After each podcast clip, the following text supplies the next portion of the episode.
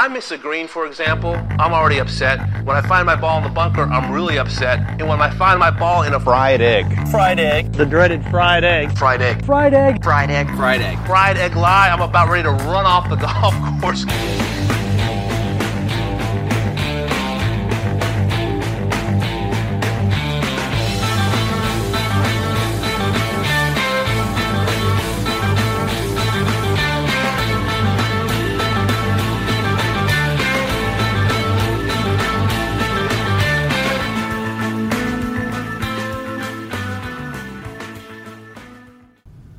Ladies and gentlemen, welcome back to another edition of the Fried Egg Podcast.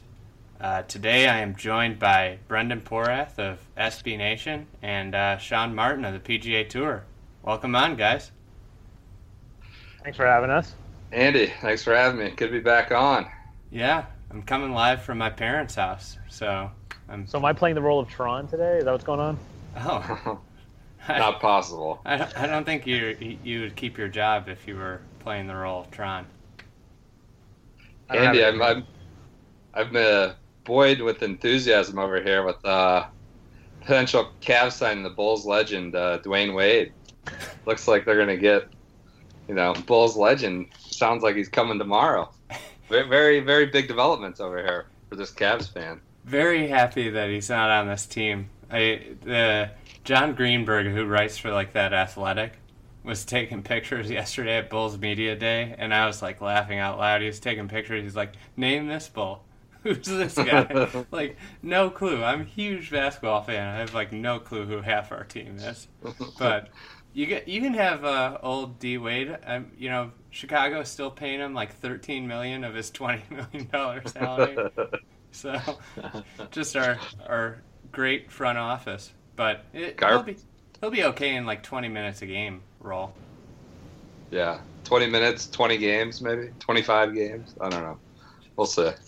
So, big, uh, big week, and you know, season's over. We got this one week break that's not even a real break, and then the next season starts. So, figured we'd talk a little bit about uh, 2016 2017 season.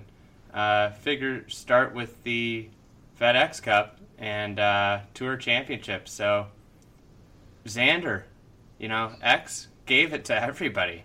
Again, 23 year old with now uh, two tour wins. You know, he's shoe in for rookie of the year and uh, kind of joins this uh, elite company of uh, young Americans. Where where do you uh, guys see kind of uh, Xander and his ceiling?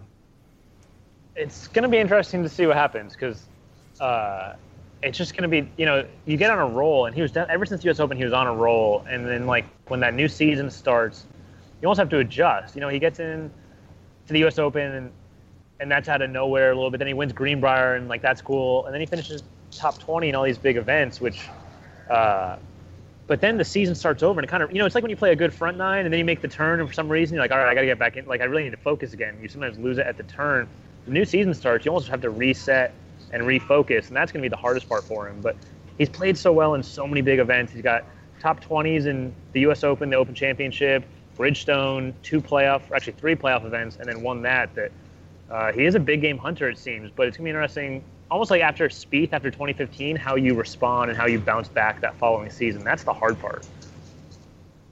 He seems like one of these. Um while much less hyped and less publicized, he seems like another one of these like young guys who are like these finely tuned machines, like to get the maximum out of everything he can. He's like he feels he's a little robotic, you know, that and I don't mean that as like a di- as like a derogatory comment. But like he just seems so finely tuned. I don't know what his ceiling is. It just seems uh it just I don't know what the word is. like he just nothing really seems to get to him. Like Sean was saying, it doesn't matter. Like kind of the stage. You said he was shaking, and it looked like it on that last putt in Atlanta.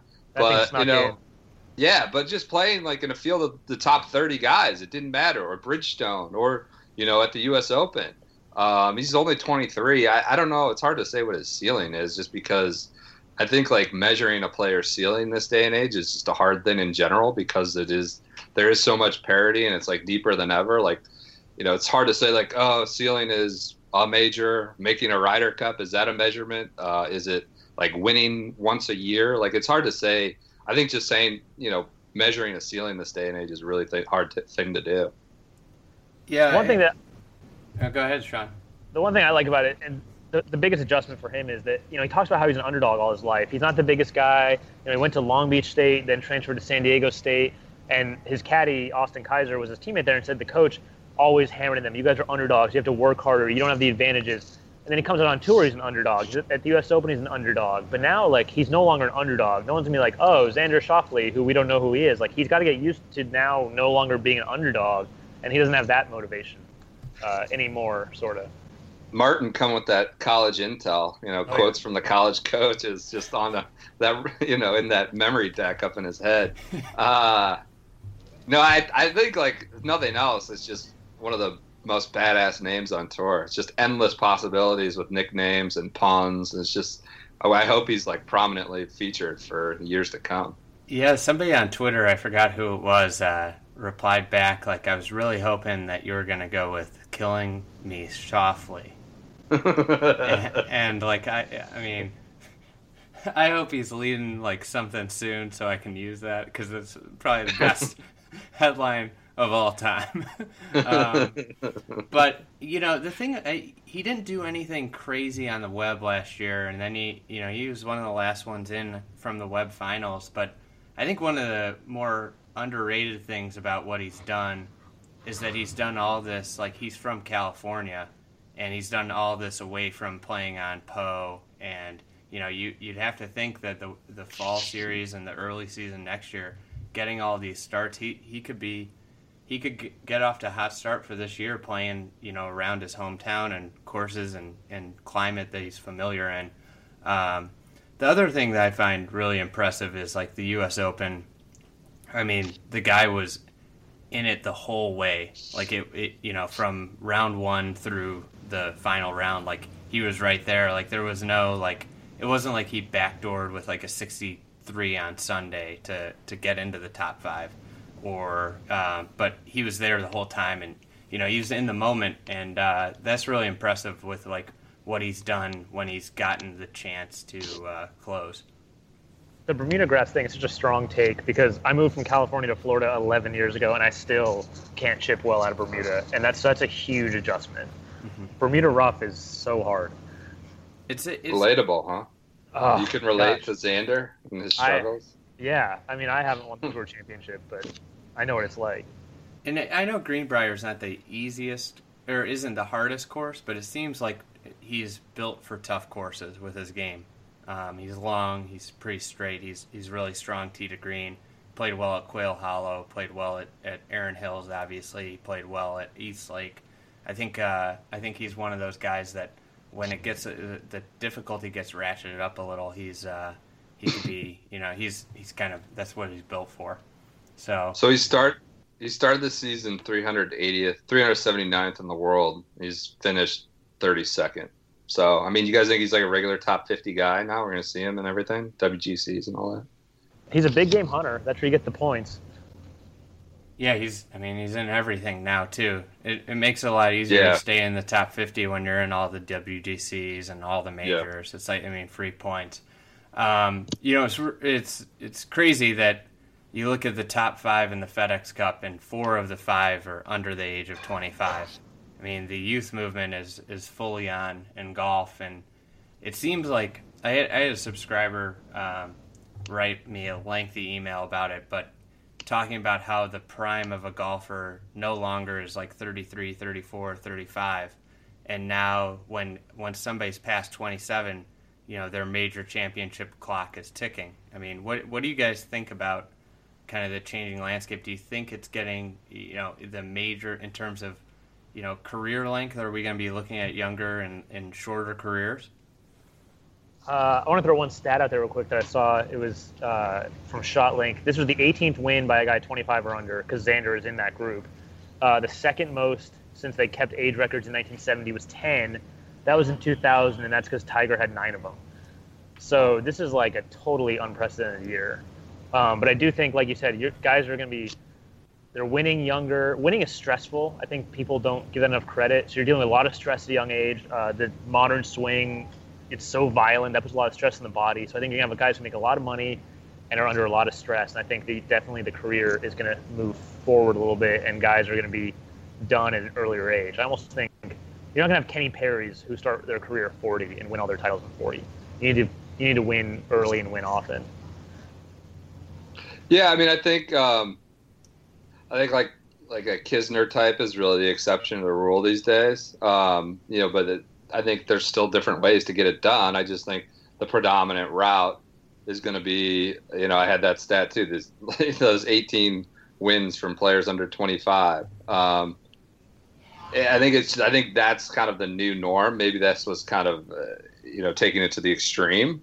But I think you know the under 30, under 27 crowd is really going to own the week to week PGA Tour. And I, I always go back to I go back to what you were telling me about the Western Am, Andy, and how you were out there, and it's like just these practice rounds. Um, even like like 17 year old, 18 year like 20, 20 year olds, and how they're just it's just a different game, and you you watch like where they're hitting the ball and how good they are already.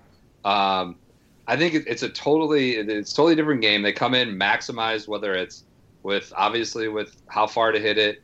I, I don't know like course management intel is kind of more. Um, it, it's a it's a sellable commodity as we've seen. Like it, it's not it's not necessarily like something you gain by experience. Now there, there's with all the stats and everything. We, there's like there's it's easier it's it's easier to become a, a kind of a better course manager uh, than just you know a guy who's 35 and been scarred and beat up and, and kind of knows how to how to approach a course better than the 20 year old. I think a lot of it can come from ShotLink data and stuff like that. Um, I just think it, it's kind of a new era of golf. Mm-hmm. The Fawcett effect. Yeah. Yeah. I think I, it, it's it kind of plays into what happened with like the web. I think it was 10 wins from web.com graduates last year or uh, tour finals grads. So of the 50 guys that either got their card back or, or got their card through the web.com, one, um, you know, 10 of them won. And that's kind of crazy to me. It, it, it signals that it, there's such an influx of talent that it's um, the lines between tours are getting blurred and, and really if you if you win on one tour you'd probably that same week be in the top five on the PGA Tour if you played, you know, with the golf you played. And it makes me think that, you know, eventually we might have a problem where too much talent is, is below the PGA Tour because there just frankly aren't enough spots to get up year in and year out. Yeah.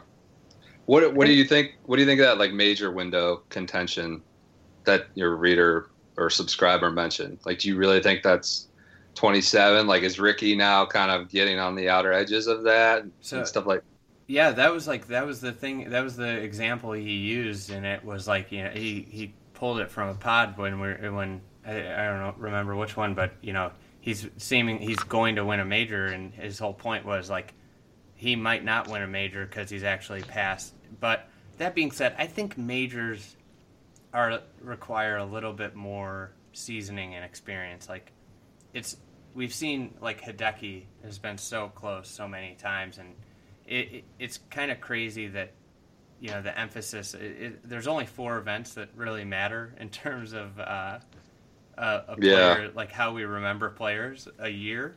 Um, you know, like I don't think anybody's gonna go down and say, "Oh, Justin Thomas won the FedEx Cup in 2017. What a season!" He's gonna say, he's gonna say, they're gonna say, oh, he won the PGA Championship and and five other events, um, or four other events, right?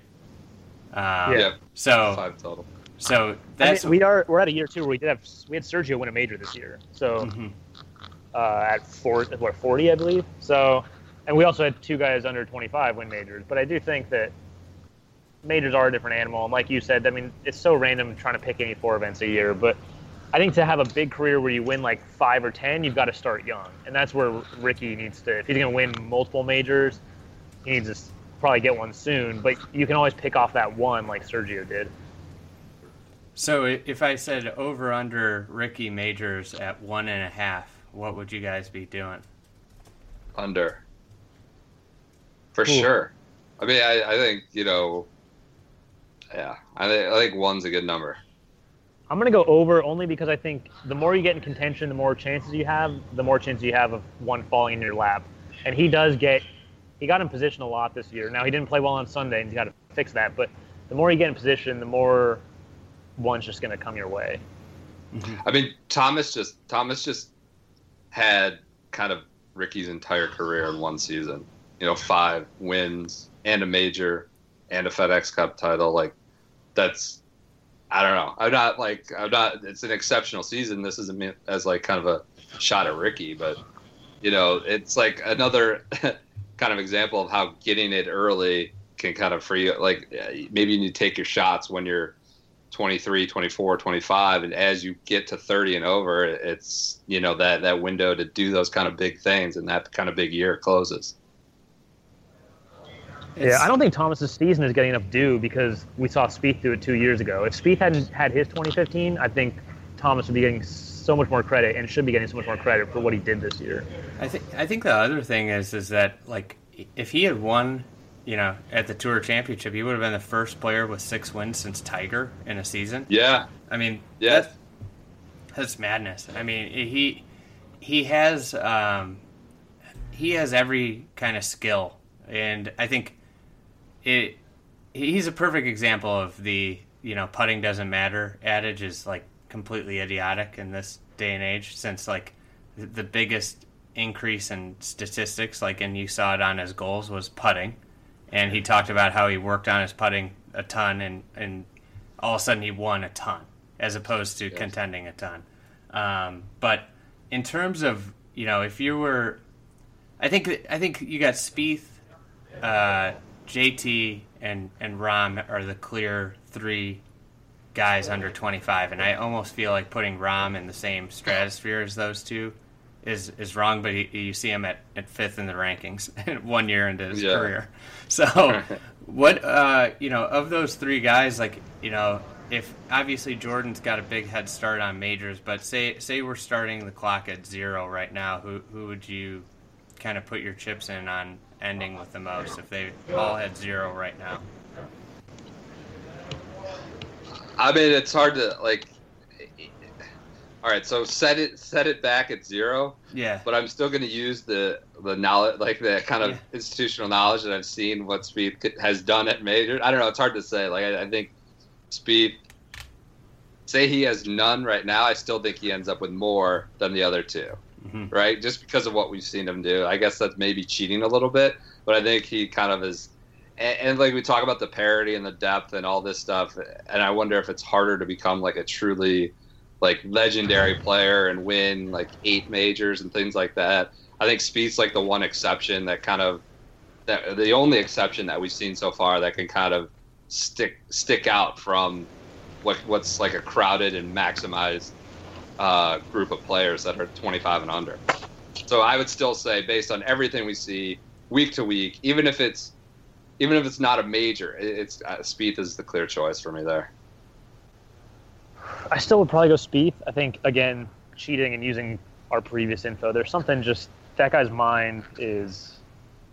I don't know. There's just he just does something when it's Sunday down the stretch, and you just can't you can't teach that. You can't gain that. I don't think. Mm-hmm. Plus, I think he might. I think he might be also be another exception to the kind of uh, longevity issue that you talked about earlier. I think maybe the way he plays and the way he swings um, might set him up to last a little longer than some of those power players. Um, there's also all that fear, like he is so psychotically competitive that there's like a, uh, you know, a fear of burnout, you know, early and young. But I just I think he's one of the one of the players that are under 20, 25 that are best set up to have kind of to contend deep into their 30s and even 40s. Yeah, the crazy thing about Spieth is like he didn't putt well this year, and he totally reinvented himself. He was one of the best iron players this year, and he didn't putt well. Um, and he said he thinks it's possible where if he puts like he did in 2015 or any, even anywhere close to that, and irons it like he did this year, I mean, it's gonna be, it seems like it would be a pretty scary, pretty dominant combination. Yeah, this that is the scary thing. Is it, it, it like yeah, he didn't putt well. Um, I don't I don't think the major courses necessarily set up that great for him this year. Like Yeah. Erin Hills probably wasn't a great setup for him, given you know. The, I mean, it, it was tailor made for a guy like Brooks Koepka who bombs it and has like a perfect week ball striking. Um, but I think um, you know, obviously Augusta year in year out, he's going to be. I mean, I, he played pretty bad this year and finished in the top. What I think we finished T eleventh, and uh, I think Second uh, to last group yeah. on Sunday. So I think the biggest struggle with uh, Spieth will always be the PGA, just because of the way it's, it's set up. But I, I, I, I envision, I would have to say, I, I, JT is the, he can get so hot, you know, and he can go on runs. Like, I'm really interested to see because this year is as close to a Tiger year outside of like Spieth's 15 as we've seen. Is like, could could JT be a guy that consistently um, rattles off four or five wins a year? I mean, it's it's brutally tough, but he seems like the kind of he's got the game to do that. I think so, but I think also he had a good point. He said he's going to talk to Jordan in the offseason about how to handle next season because just like Jordan had to handle 2016 after 2015, he knows that he's going to have to go through the same thing this next season and the frustration of people asking, it's been five weeks, why haven't you won? And, and that kind of stuff. And because um, he's not going to match uh, this past season. I don't think he can. It would be insane. And so uh, there's going to be some fall off, and so he's going to have to deal with that, which I think will be interesting to see. I don't. I don't know that we're gonna ever see again a guy who's going to win five times a year for consecutive seasons. Yeah, it's uh, big cats lurking out there in New York. How's he look, Smart? Uh, looks Yeah. fit, looks thin. Uh, yeah, looks he looks. fit. Can't imagine. L- Looks fit. Tiger. That's looks all he looks. He he was looks- always in athleisure gear, and he's looking fit. He's like he started the athleisure trend before it was a thing. Just always Yes. in his Nike get up. He had sleeves on today. Um, but yeah, he looked he looked thin. He uh, didn't look like I don't know. He looked good. I can see him hitting some sixty yard shots out here. Poor, poor ass. You should roll up there and you know kind of hang around him with a monster this week when you get in town. I think I'm gonna. I think I'm gonna make the drive up. It's a short little trip up to Jersey. So join join Smartin. Kind of just follow Tiger around. You get you guys got any uh, favorite moments from uh, the season while we're still on uh, 2016, 2017? Anything anything you're gonna remember that might fly under the radar? I Moments. think. Uh, I think that like Ludacris concert that opened the tour championship was a big, kind of under the radar moment. Big, big win for the tour for golf. no, uh, I think, and we already talked about him, and it's it's because of the distance, the the time between now and then, it's kind of faded a little bit. But uh, looking back over the season, that Rahm shot into 18 at Torrey Pines to win it from 260 yards, uh, and then obviously the eagle putt that converted it. I think that was like a that's a low key underrated moment that kind of we lost in the shuffle as the season progressed and Spieth won and Sergio won and all, all these things happened. Like I'll, I'll always remember that. Uh, that I think it was five. What I can't remember what he hit o- over. You know, we saw JB Holmes lay up there. I think the year before, and he ended up making a par there. And, and Rahm was leading at the time, just ripped that over over that you know water to the back of the green, and then made the eagle comebacker. I think that was like a really cool highlight and one of the shots of the year for me that that we've kind of lost in the shuffle. Porath, I don't know if you get it, but Ludacris is from Atlanta, which is where the tour championship was. So there was synergy there. I don't know if Gotcha. you. I don't know if you knew that. Um, uh, underrated moment of the year, I think, was Charles Howell's playoff loss at Quicken Loans because it shows that guy's career, and then what happened there shows just how hard it is to win because he's so good, and that putt he hit was so good, and it lips out, and the guy has two career wins. Uh, and he's what 37 or whatever, and I don't know. I just think, I mean, I'm not going to recount all the good shots because there were so many. I mean, I think Brendan was out there, but Justin Thomas' shot on 17 at Quail Hollow and like the way he handled it was amazing. He was like he was alpha there. He was like stone cold, no emotion. Uh, that was very impressive. But on the flip side, we talk about guys winning and how many will they win and all that. And I don't know Charles Howell putt was like less than millimeters from going in and him winning the tournament, and it doesn't. And it just kind of shows that like how hard of a game this is and how hard winning is. Uh, yeah, I I would agree. I mean, like to go along with that, Kevin Chappell finally slayed the dragon after he had like six runner-ups the year before, or six top threes, and and uh, finally got his first win this year. I would say uh, my moment, like just the return of Patrick Cantlay. I mean, Yeah. I uh, I was so stoked. I was asking. I, I had gotten to the point where I was asking people on like Reddit if anybody knew what was going on with Patrick Cantlay, like in in the beginning of the year. Um, and then, like, sure enough, he, he popped in at the uh, at the AT and T, and and like, you know, the thing I always remember about Patrick Cantlay was like, you know, this is the guy that overshadowed Jor- Jordan Spieth. He was so good. I mean, he he had one of the most remarkable like stretches of the amateur uh, amateur career, like in pro tournaments and just in in general, uh, ever. And uh, then just had like you know personal tragedy and also like a horrific injury problems. And he's still only 25, and he and he made the made East Lake with 12 in 12 events. Um, you know, you ever you always wonder like how long we're gonna have the guy around just because of the back and and how much he'll be able to play. But now he's in every major, every WGC, and I I really wouldn't be surprised to see him a get into the winner circle, but b become you know a major force in in majors because I mean he's got the whole package when it comes to the golf game. I mean he he's probably one of the top five most well-rounded players out there right now. You think he gets on the Ryder Cup team next year?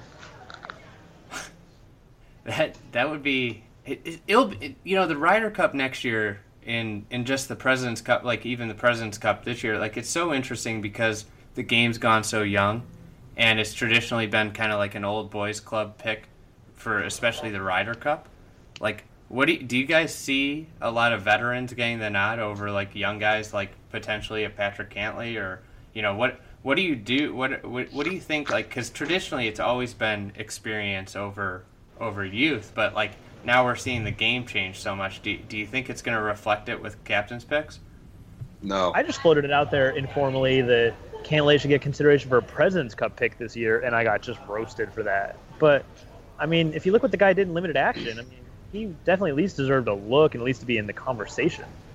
No, I don't think it's gonna change. I just I don't. I think the captains are coming from an era where that wasn't the case. Now maybe when you know we get into like a new captaincy area, but I think like we're gonna see captains that are like Furyk, that are like Stricker, that are like, that are gonna go for experience if the experience is kind of within the realm of you know being justifiable as a pick. So I, I don't think that's gonna change. What- whether we want whether we want it to or not, you know, I mean, I just don't think it's gonna change. when, when's think the bi- captains when's the big think cat getting the getting the nod for captain yeah mid Wasn't mid it- twenties. Uh, Wasn't it uh, abroad? I thought it was going to be maybe the one in Italy. I don't know because it's going to go.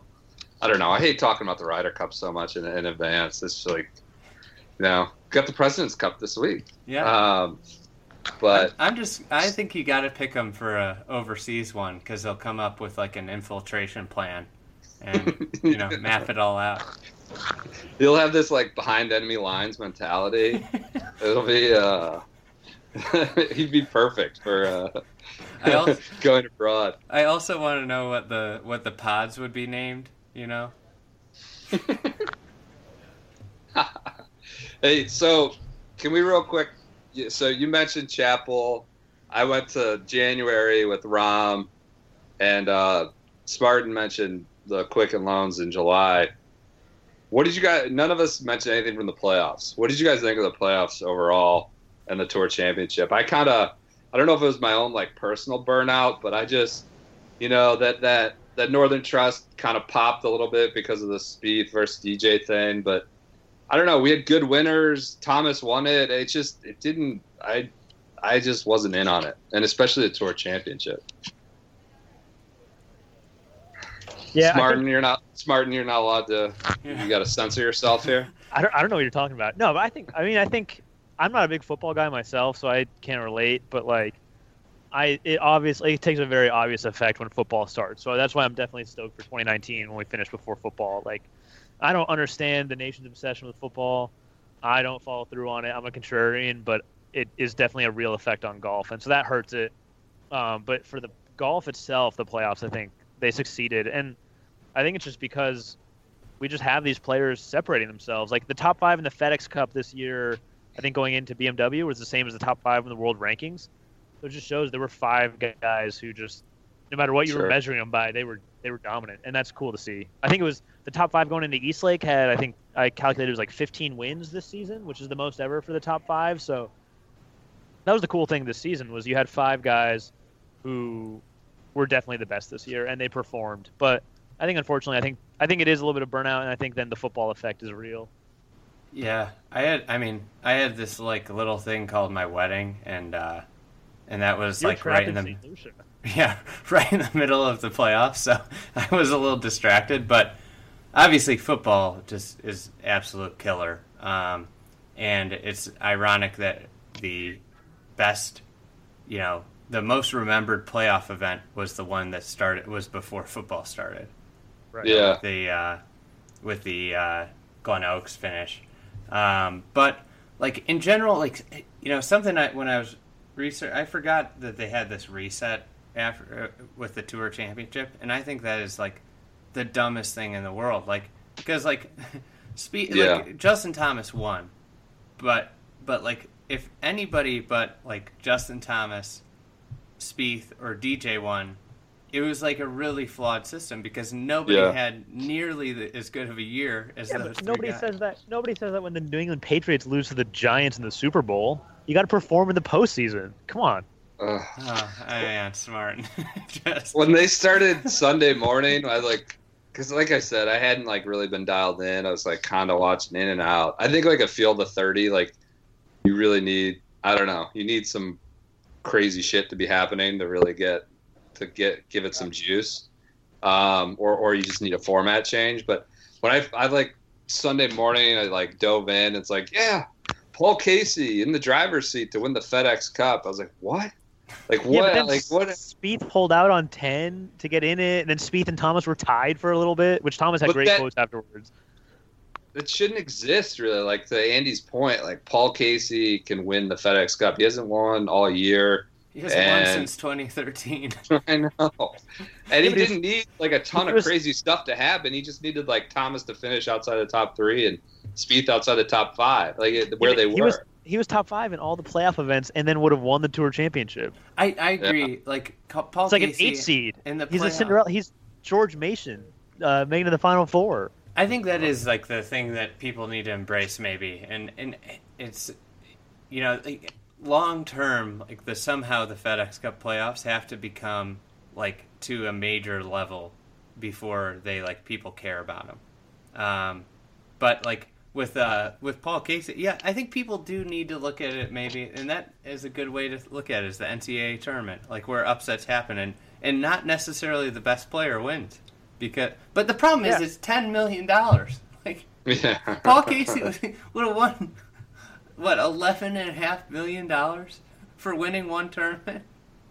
I think it's hard to like sell it all year as like this season long kind of season long pursuit, and then I don't know, like the the formula gets flipped around in the last event. Well, you know, but I, like any other I understand it's still weighted, but if you play well in any other sport in the regular season, your path to the championship is easier. sure. So like if I have a good college, you know, if I'm a good college basketball team and I'm a two seed, my path to the championship is easier than a seven seed. Oh, it's actually the same. um, then maybe like a, a nine seed, but then also I need to play well to get farther. So it's kind of both, you know, that you play well in the regular season and it makes your path to the championship easier, but you still have to perform in the postseason. You guys are just missing the boat, man. We got Sean, Sean Monahan here litigating the uh, case for Oh, FedEx my, Cup. my bonus is gonna be so big this year. Yeah, seriously.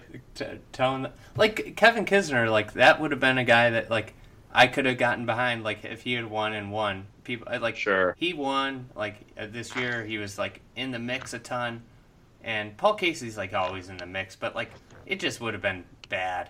It would have been a bad look. I mean, they they got lucky that JT won, um, but I, I I, I just don't think there's a good way to make a playoff system for golf. I, I think it's I think- tough. if I could fix Yeah. something, I think we're too overly reliant on the projections. We get started in the projection game way too early, and that's what I don't like about it. Uh, is You gotta show. You gotta get FedEx's brand out, up on the telecast, man. it's true, That- but that's a contract. Do you think NCAA's uh, has any, you know, settles? Is there some sort of like individual title out there that you feel like produces, like a usually like a, a, a an elite type winner, whether it's USAM or something like that? Is there a Well- format out there that in an individual? Western Am's Contest. pretty sweet.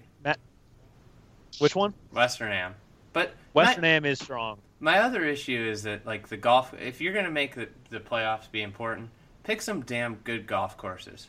Like play like great golf courses. Like if you, that's one way that they could make the playoffs sweet is if you played like awesome, awesome golf courses. Like take some of that FedEx money, like and be like, all right, we're gonna pay you, pay up to play Hey, LACC you know- for the week.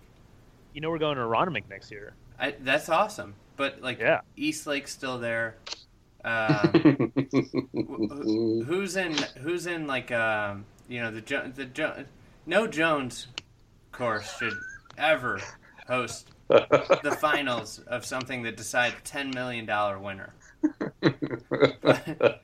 It, it's like what else? Is, who's who's the New York host next year? that Actually, bumps- Wiki- I'm Wikipediaing that one right now. Hold on. Give me a that's second. Ridgewood. So uh, That would be a Tilly, good one. Yeah. That's- Tilly and Gas. There we go. We got a Tilly. We got a little uh, what? Hanse Reno or no? Coore Crenshaw Reno. Who did who did uh, make? Uh, Hans. Hands. Yeah.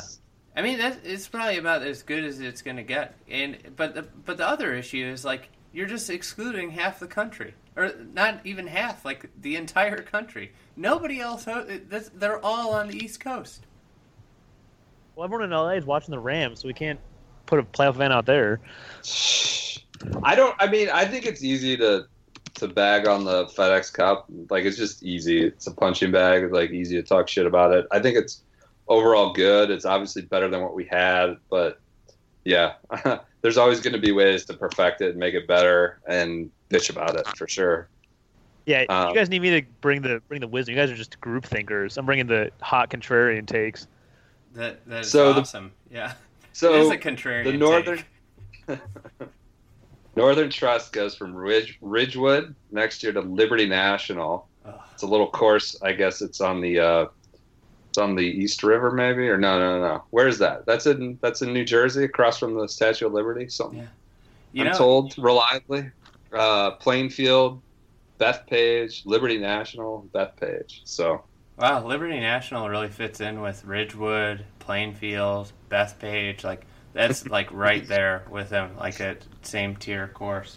It's you know it's Hey, the most If amazing. Shinny, if Shinny wanted to open its gates, I'm sure we would be more than happy to have it on there. It's it's a two way street here. No, those other courses are great though. Like, uh, you know, Liberty National. The fact that it cost two hundred and fifty million dollars to build this course is like might be the greatest heist of all time. I don't even know what to say to that. I mean, it's it's they they built a a beautiful piece of art on an otherwise uh, super fun toxic dump. Yeah, I. Yeah, They're, they were limited with what they could do, but you know they didn't need to limit the strategy of the golf course.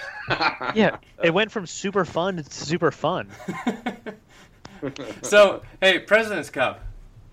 What do you what, Alright. what do you guys? Uh, I mean, like, it seems like everybody's saying that many are saying the internationals have no chance. Gosh, they need to play well. I'm I'm gonna go in there and rile them up tonight. They need to they need to get on their horses and play well. So who needs? Who do you think like they have to have like the usuals? The horses have to play well. The Well. Hideki Hideki needs to get over the PGA. Uh, Hideki's been. I mean, Hideki he shot 61 at Bridgestone. He almost won the PGA, and then I think that took a lot out of him. Uh, I think it was a tough loss for my man because he's been down ever since. I think one of the issues with the international team is like all the languages, because like I don't necessarily think that they pick the best team year in year out because of language barriers. Because like you can't pair like you can't play a good team format if if the team can't communicate with each other. Like if I can't talk to my best ball partner or alternate shot partner about like what he's doing, like how are we supposed to be like a good team on the golf course? I thought I think it was Shackelford had an interesting take. Uh, I think the U.S. Walker Cup team was playing alternate shot the way that you're supposed to play it, where like one guy goes to the tee and the next guy walks out to the fairway like a fore caddy, and then he just hits. So instead of the two of them just chumming it up and talking and getting too much information, uh, which I think people do, I think they overthink some of these team formats.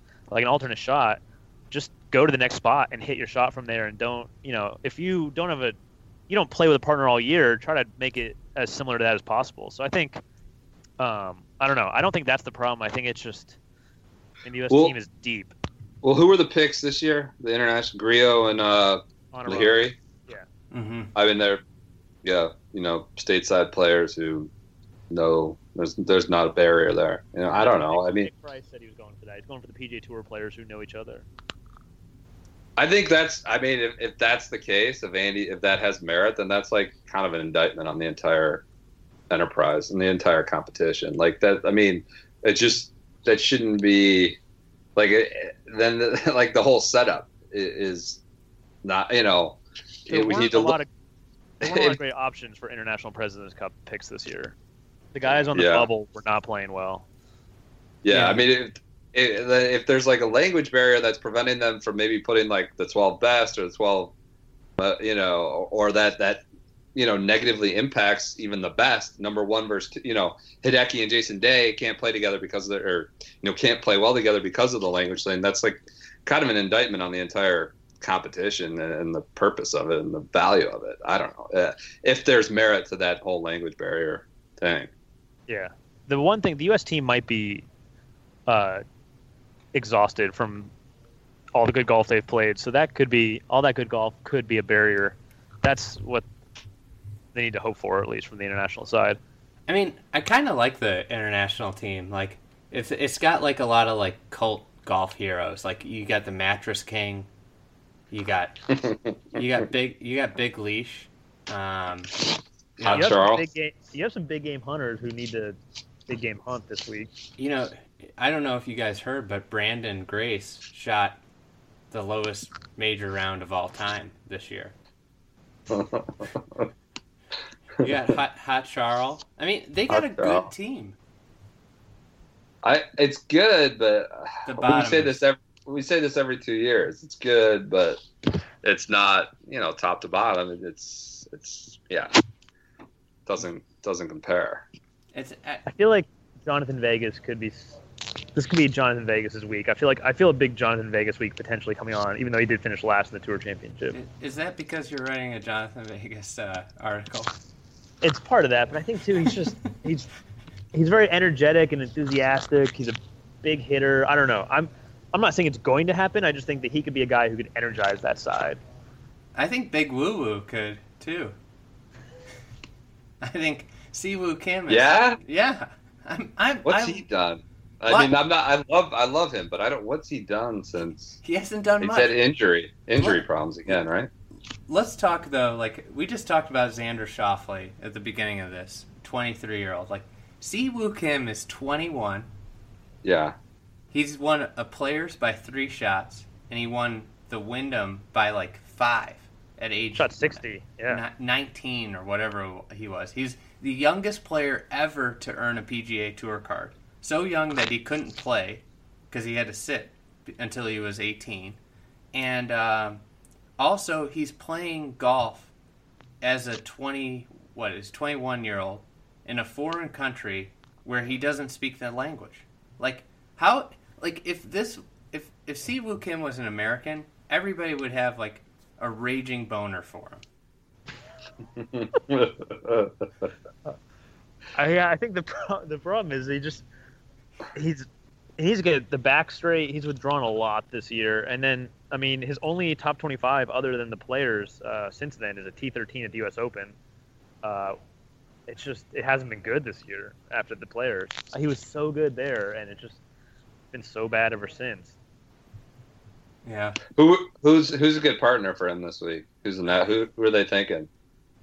Hideki. Smart. Uh, I don't know. I you know what? I think they do this thing I think the international team just needs to make power pairings instead of like trying to get a veteran with a new guy. You just got to go like Adam Scott and Leishman together. Put like Hideki and I don't know Oosthuizen. Like you just need to just stack, and you run the risk if those guys lose, you've lost a point to your best players. But I don't know. I think you just got to stack that team. Well, they're not going to break up Usti and Grace, right? They're the ones No, that are undefeated in Korea. And Scott and Hideki play well together, so they might have those pairings for them. Um, I don't know. I don't know who he's going to go with.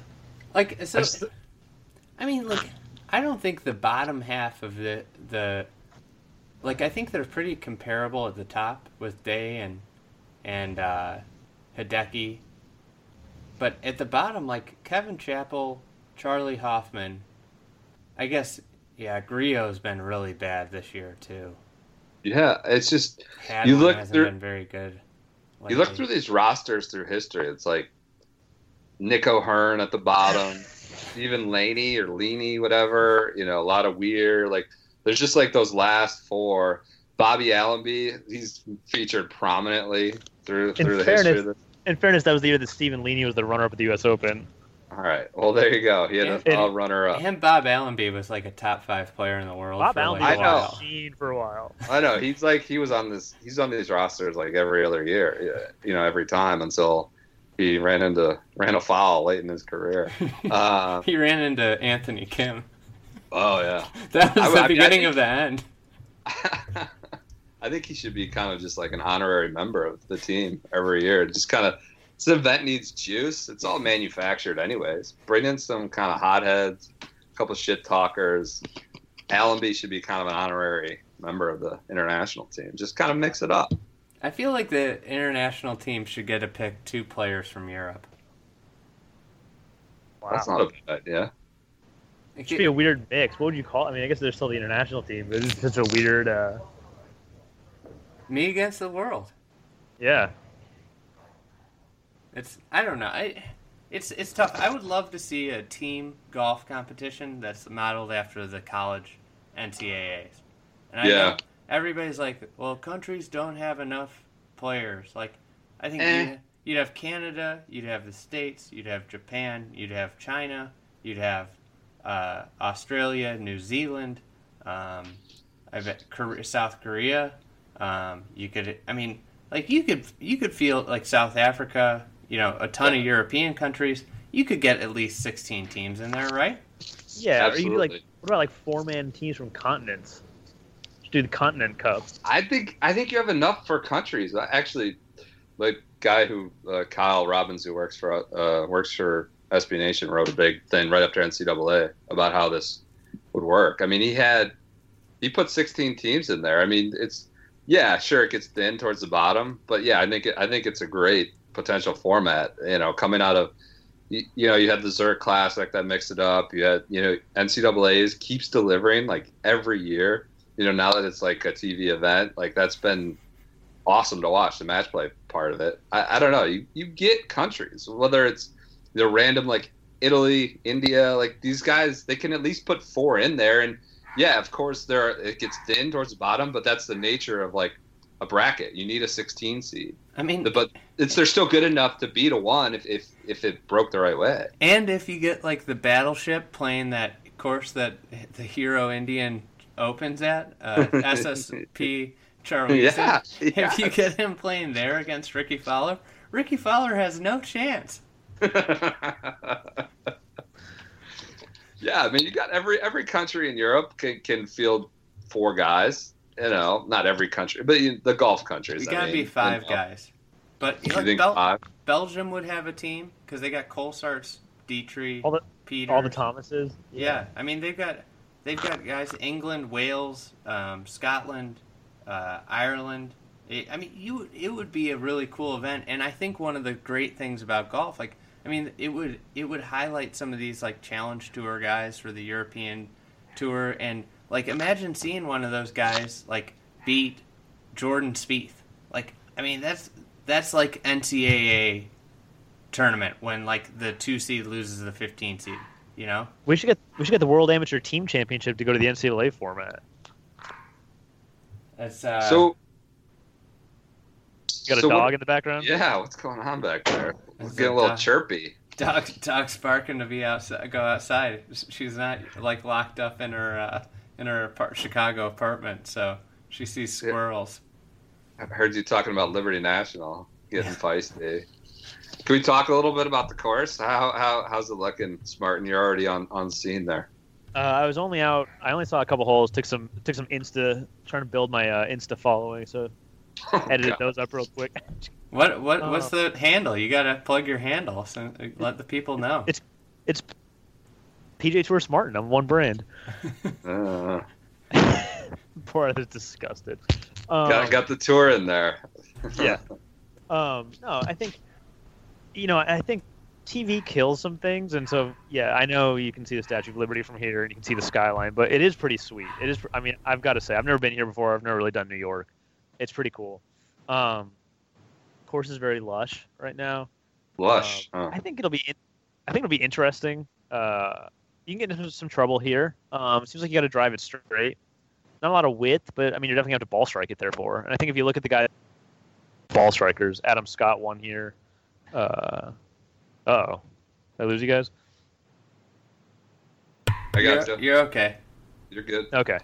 Uh, Adam Scott won here. Uh, I know Kevin Chappell was in contention that year. He's got the course record. Tiger played well that year. Uh, Heath Slocum won in 09, but he held off a murderer's row of runners up. So I think it's going to be a ball striking golf course. I don't know who that helps or who that hurts, but um, there's you can get some penalties pretty quick and rack up some strokes. So you could have some pretty good match play turns.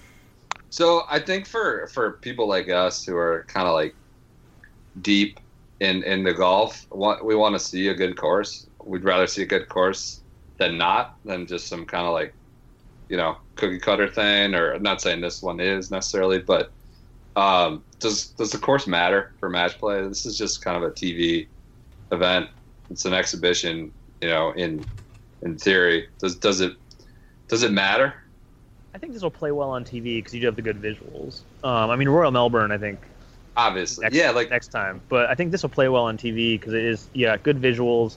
It's a beautiful golf course, and I think that'll that'll help with the presentation. Um, but it is pretty. It seems pretty penal. It'll be interesting to see uh, how that plays out in match play. Yeah, I saw a lot of hazard line fairways. Um, A lot of spray sides. paint. Lots of uh, bunkers on outsides of dog legs, which I can't stand. Um, but But we did. They, good they views. did mow the fairway into the bunkers, so so we got that. That's that's good.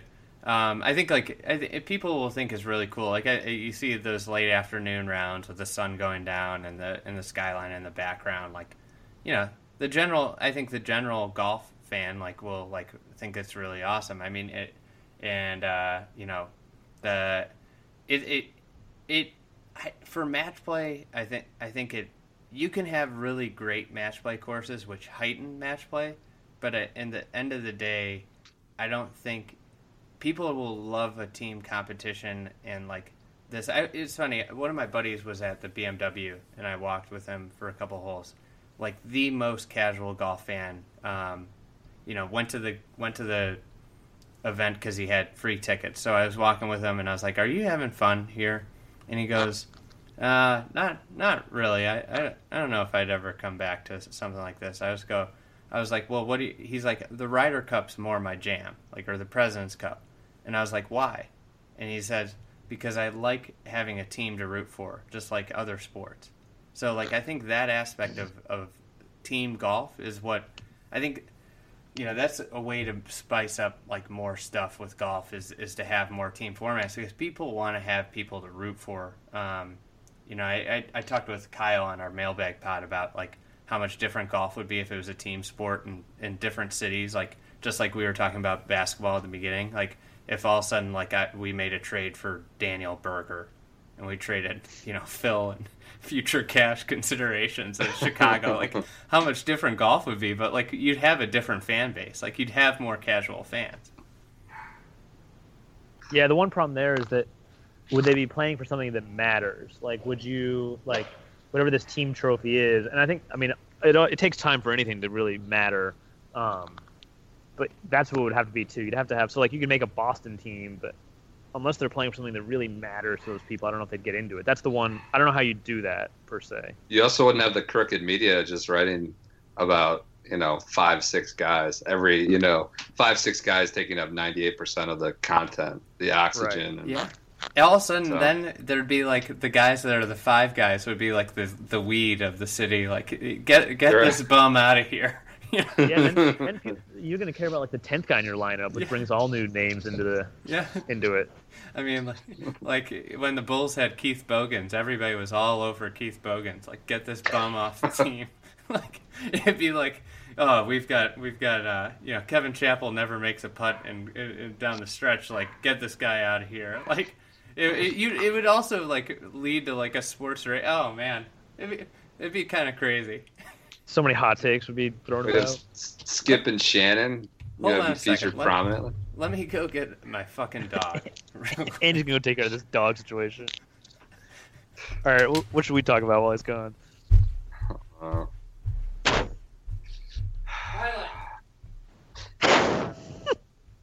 What's his dog's name? Rainer. I don't know. Rainer. Oh man. everything good up there Yeah. Okay. Uh, I think it. i'm it excited definitely- to get up there Oh, here we go. Little Alistair himself. martin just asked if the dog's name is Rainer. Violet. It's, it's my, my wife's dog. The dog came with my wife. Alistair, CB. No, no. um, God, she she gets so excited about squirrels that Let her out there. Just ball some squirrels. no, she can't stay. She won't. Then she'll be scared out there by herself. Well, you need a you need a tree removal program on the uh, on your property. No squirrels.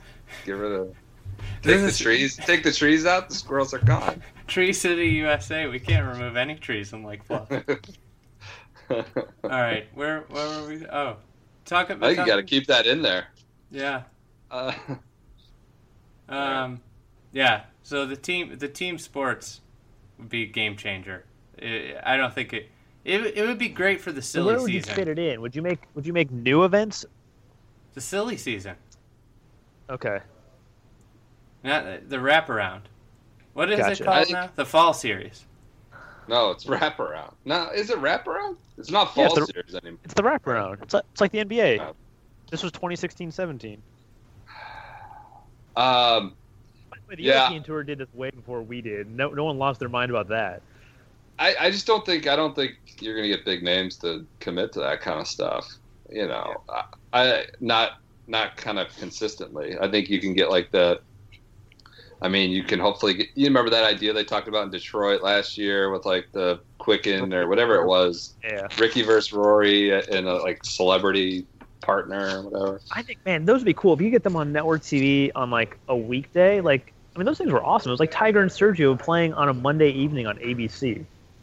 I think that should be part of the FedEx Cup. Is that during practice rounds there should be televised matches Yeah. between people, and maybe that's what That you do. sweet. You do it during practice round days, Yeah. once a month. Some guys barely, they even play, barely play practice rounds anymore. They just come up for the pro am.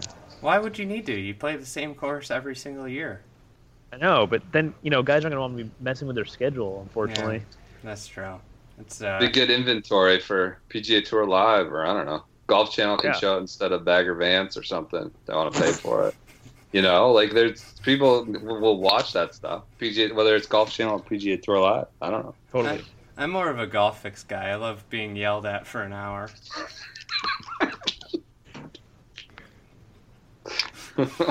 You guys want to do some overrated, underrated? Love to. Love to. Yeah. Let's start with the President's Cup. Overrated or underrated? Uh, I'll go first. I think it's underrated now because everyone's bags on it all day. You know, it's like, oh, it's it's not the Ryder Cup. It's not competitive. I mean, what the hell? It's it's it's something that's, you know, better than whatever else would be here this weekend. So I think it's it's I think it's underrated. It's it's exciting. It's always fun to see team match play events. We just don't, you know, we don't. We only get them once a year. So I think it's kind of underrated at this point. I'm not going to go to bat for it and claim it's like some grand, you know, one of the most important events in the game, but I think it's underrated because it's, you know, beat on so much. All right, uh, my crooked media take, uh, since I'm in bed with Big Tour, uh, I do think it's underrated. So I'm glad Brendan uh, paved the path for me. But I think one thing that's not being talked about is uh, last year was the first or last time was the first time they had the rules changes where it's fewer points, so that helps the international team because it's less about depth. Because obviously they get hurt at the end of their lineup, and it was a one-point contest. So hopefully this thing will be close. I think there's a good chance it'll be close because, you know, before there were so many more points in the Ryder Cup, and the international getting killed by the back of their lineup. So we could It's have a chance. brutal. It was brutal. brutal But- double double sessions entire roster or at least you know five of the you know five matches instead of four But Nick good. Price, Nick Price went to bat hard for fewer matches, and he got it. And I think that helped this thing a lot. So I think we could have a close one again. And I think finally, at one point, the international team is going to win in the U.S., and it's going to be awesome. Are you rooting for the international team? Oh yeah, so hard, Global. I think I might actually be rooting for him too. I think it's underrated too. It, just gets it gets ragged on too much. Like one of my favorite golf moments from my youth was watching Ernie Els and Tiger just just go blow to blow. And uh, where was that? Forgot where. South Africa. Yeah, South Africa. Fancourt, right That thing, Ah. that thing was crazy. That was unbelievable. If that thing was going on when we had Twitter, uh, Twitter would have been exploded for the, if that was around back then. and people would rightfully know that Ernie Els was the- the second best player of that generation. Phil Phil It's- would have crumbled in that situation. Your argument gets hurt by retrospect. In the moment, in 2003, Ernie was the second best player in the world. The problem is now when we look back through retrospect and we forget that so many of Phil's wins came later. That's after the ball, and also, you know, after he like needs money now. Ernie doesn't need money. Phil needs money. Does Phil need money? Yeah. what what is this all right okay But uh, all right. seems like topic for off the record Often, uh often talked about being underrated. Is Mark Leishman overrated or underrated? I'm gonna go first. I hate that when people take a guy, like especially the media, which I'm part of, and they're like, "This guy is so underrated," and I'm like, "Aren't we the guys that have the most contribution on how rated a guy is? Like, if a guy's underrated, it's because, well, a fans might not be paying enough attention, but b like we're not covering him enough. Um, so that I think that he went. He was underrated, and he'll be underrated in two weeks. But right now, overrated because so many media members trying to look woke are leaping on the Mark Leishman is underrated. You guys don't know what you're talking about if you don't know how good he is bandwagon. I agree with that. It's yeah it's like it's like The people pendulum. saying like yeah you know this guy this guy uh this young guy coming up from japan i think he can win his name's hideki matsuyama it's like these casual like golf fan oh yeah by the way he's number three in the world you know like they, they just throw these names out because it's not you know tiger speed these name you know of course of course he's underrated if you if you don't if you don't ever talk about him and highlight him i don't have i don't i have no comment on these Well, it's like i'm gonna said. abstain It's like it's like you said that like five guys dominate the airwaves. Right. I'm gonna abstain on Leishman. I think he's a good guy, great player, and I don't know. I, he's properly rated. You know, our friends like to go to bat for him quite a bit. What about um, the Web Tour Finals? Overrated, underrated? I probably need to recuse myself just because it's one of one of the events is held at course close near and dear to my heart, where I've caddied and played a thousand times. So They're definitely getting deep media coverage this week, being uh, in the backyard of a few of our friends. Uh, Yeah. I'm gonna, I'm gonna say underrated though, but I'm in a unique position, like a couple of us are, where you know some of the guys, so it's actually like people you know and consider friends playing for their jobs.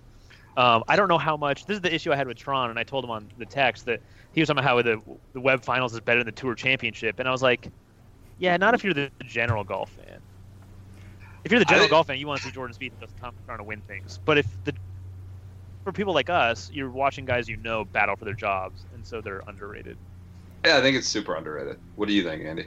I think it's underrated and it's just grossly underpaid. That's the thing I think is sick is how how the FedEx Cup this guy's paying for playing for ten million, and then Yeah. these guys can't even cover their expenses if they finish T fortieth on the Oh, Web.com Ben- tour. Ben Hogan would have been disgusted if he knew how much Web.com tour players were making. Yeah, that was Ben You Hogan shouldn't- playing in the nineteen fifties. Ben Hogan had to eat Uh, oranges off a out of a citrus grove to That's what feed they himself. have to do too. I like the old school feel. They stay with all these like host families and everything. Like you know, some stay in hotels. A lot of them stay with like you know host families and Well, stuff like that. okay. Even Bryson Apparently, last like, year. ten- The 10 underrated part of the Web.com Tour Finals is it's the four biggest purses of the year. So like even if you're a tour guy who has to go down there, like you can make some good coin if you play well. Like yeah. it it boosted the overall purse of the Web.com Tour by a decent amount. Chesson Hadley has made three hundred thousand dollars, and he's got a win and a runner-up. Also, I tweeted this when Uihlein uh, when Uihlein won. I think three of the four winners of Web.com Tour Finals events going into this year uh, had won the following season. So it's showing if you can win out there, you can win on tour. Chesson Hadley has won and finished runner-up, and he's made less money than the guy that just showed up at East Lake as the thirtieth guy and a bonus. They made Yeah. guy thirtieth guy gets a bonus of three hundred thousand dollars for just walking in the door and hitting Yeah, a tee shot. But- But think about how much the 30th best NBA player is making. That's true. I guess the D League. He keeps coming back to these these analogies to other sports when you start questioning the FedEx Cup. Always starts throwing out these other sports. Even though he's not Patriots. another sports guy, he's not an NFL Yeah. guy. I'm a baseball guy. Baseball's my sport.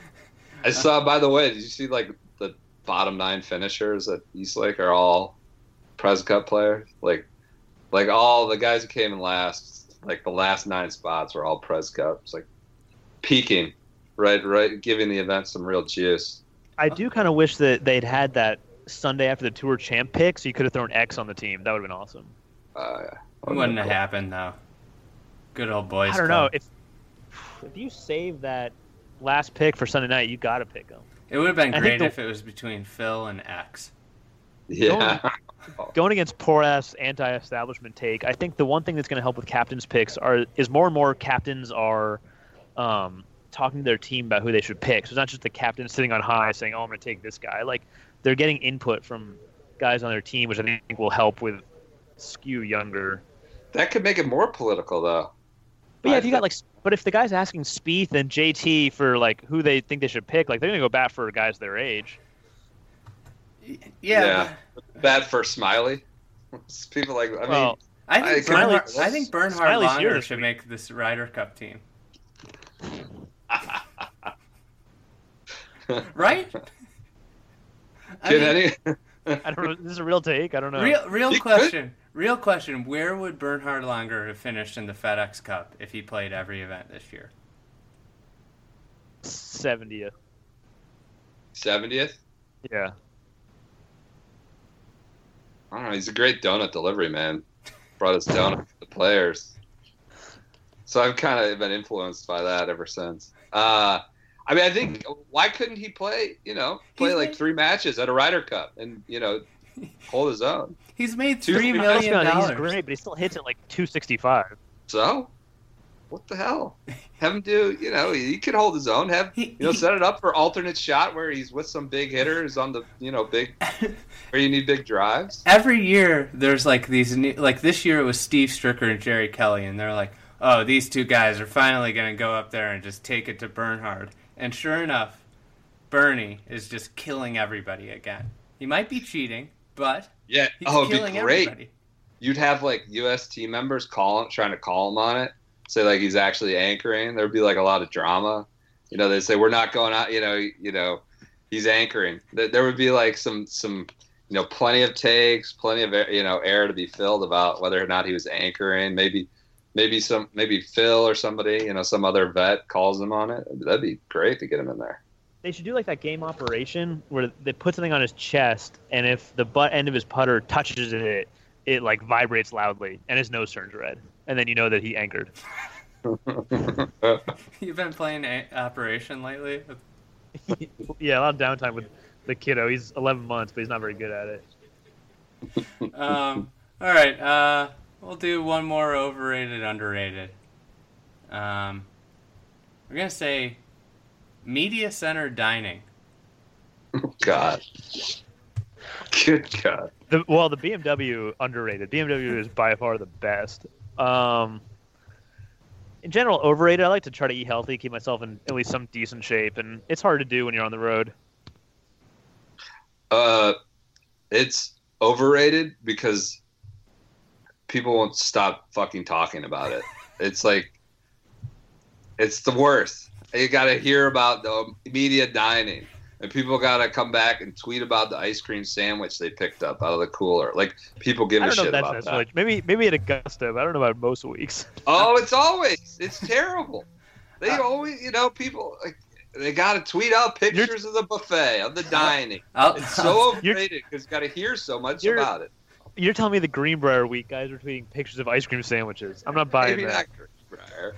Or you know, if it's not up to snuff, you know, there's some guy out there bitching about it. You know, the hot dog's cold, or I don't Who know. are you? Who are you following on Twitter? I'm, I'm gonna You issue. know. I'm gonna issue a statement from Fried Egg HQ, even though we aren't at headquarters right now. But if the Fried Egg's at a tournament, he does not care at all about the dining situation, if it's good or No. bad. But I will say that the players had spectacular smoothies. I love those things.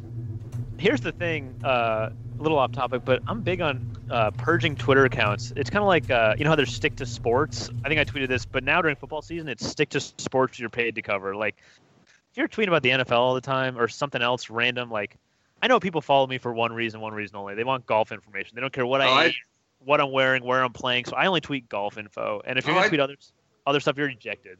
totally disagree. Totally disagree. I mean, well, if you're like a, if, yeah, if the person's got a simple mind and is only, you know, capable of being an expert in one area, then fine, you can eject them. But I think a true Renaissance man has the versatility to tweet about multiple things. And I, I'm I'm going to tweet about you know the Indians playoff run coming up. Uh, people will probably unfollow me as I'm yelling about the strike zone, stuff like that. I, I think you need to be versatile and have you know multiple interests to, to deliver to your followers. Yeah, last no year one, when no the one, no one cares what I'm eating or where I'm playing or what I'm wearing. last year Well, when, that's that's that's just bad bad content. You know, I think you can tweet well about multiple things and still be good content. last year when the Cubs were beating the Indians, I had a hard time not tweeting about it. But I think I That- think if it, if it's a branded account, you got to stick in your lane. Well, yeah. But if you're a personal, like a personality personal account, then you can you can rove. yeah, I keep myself unbranded. I'm just I'm my own man. I'm not doing PGA Tour, Smartin. You gotta just be brand. Sean Martin. He's part of the machine. Just rage against me. Hey, who's gonna win the President's Cup? Internationals. I think the Americans are gonna roll. It'll be over like early in Sunday singles. Uh, by the way, underrated storyline this week, real quick. Uh, ZB Zac Blair, 126 in the FedEx Cup, now 26 on the web uh, priority list. Uh, top 25 get cards, just living on the bubble. That's a. If you're looking for some other Sunday viewing, that could be some good one. That was quite a pivot from international, from predictions to Web Tour Bubble Boys. I think ABCC is uh, gonna fit him well too. Yeah, I think it's like a really I don't know. good course for him. why? Maybe. I. It's just. It usually plays really wide and pretty soft, and it's not that long, which helps. But It's, sh- it's short. Like you can't hit like you can't hit driver on a lot of holes out there. yeah, So It's true. like he can still like one of his advantages is he can hit driver when other people can't hit driver. So Right. like when it you know and uh, oh shit and then uh, and uh, so I, I think that I think that helps him out a lot there and it, I think he he hits a pretty there there's some tight holes out there. You gotta be precise Yeah. out there. I like that place. I think Overrated, underrated, assistant captains and captains in general. overrated. Um, I think they're underrated. Yeah, Because I think like the Big Cat was running the Ryder Cup team last year, not Davis Love. Davis Love was just a, That's- a figurehead. that's we hear. Yeah, Big Cat. I mean, it, you, no, but you can't tell me that if Tiger talks, not everybody's listening there. Like you can't Yeah. tell me that Tiger doesn't have the most influential voice in that team room. And like a really bad captain can, yeah, tank things quickly, like, we saw. In, yeah. So I- yeah, I think it might be underrated. It's a, it's a lot of like hype and fluff, but yeah, I think they have an impact. I think overrated because the only really error you can make, I think, is over captaining. Yeah. Yeah, I can see that. I w- yeah, I I prescribe by the theory of like just get out of people's way and let them golf. Yeah, these guys know what they're doing. They're adults. They're they wear big boy pants. All right, well, I think that's it. I don't think anybody needs to hear us talk anymore. So uh, thanks for coming on, guys. If you if anybody out there listening, Yeah, they'll definitely get their money. yeah, if they don't if they don't listen to or follow you guys, uh, they should on on Twitter. So All right, man. Thanks, Andy. Appreciate you having us on. later, guys. See you All guys. right. See you.